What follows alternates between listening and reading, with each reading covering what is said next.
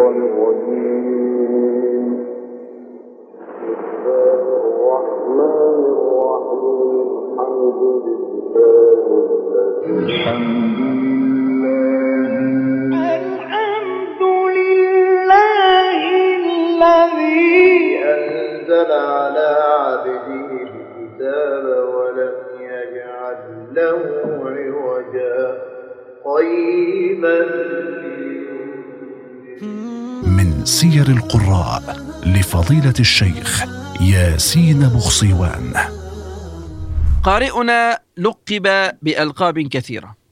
منها القارئ الفقيه وقارئ العبور وقارئ النصر ولكن أهم هذه الألقاب هو أستاذ الوقف والابتداء والتلوين النغمي. إنه فضيلة القارئ الشيخ محمد عبد العزيز حصان. على الباطل فيدمغه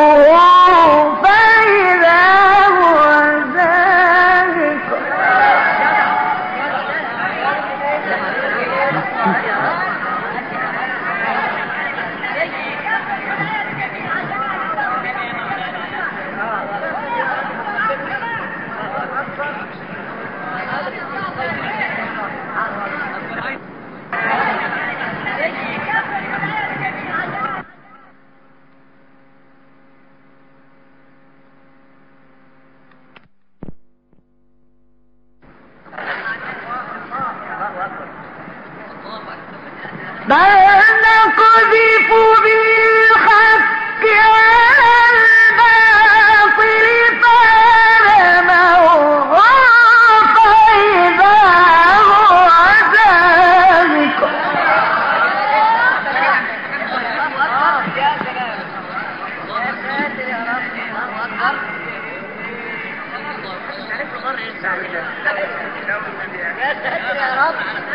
ولكم الويل مما تصفون.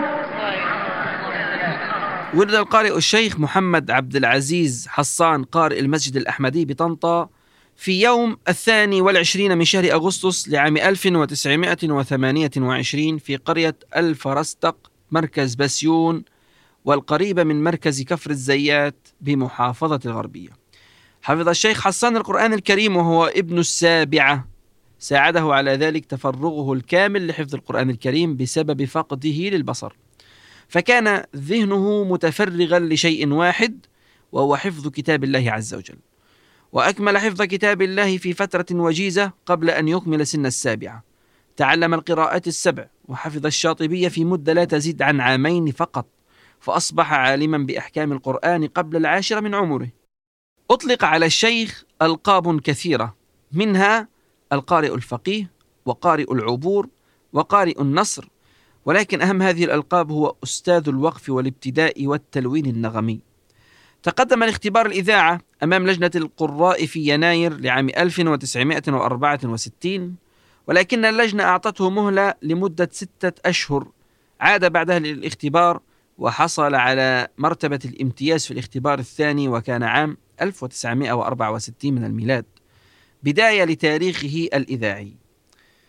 وكان الشيخ رحمه الله صاحب نفس قصير إلا أن هذا الأمر لم يكن مانعا له ولا حاجزا من أن يبدع في التلاوة حتى مع قصر نفسه. فكان في المقطع القرآني يسمعك ما يجعلك تذهل وتتعجب من هذه القدرات والإمكانيات في هذا النفس القصير. فكان مجيدا متينا وصوته دافئ يدخل إلى القلب دون استئذان. توفي الشيخ حصان في ليلة الجمعة الموافق الثاني من شهر مايو لعام 2003 من الميلاد. رحم الله فضيلة القارئ الشيخ محمد عبد العزيز حصان رحمة واسعة.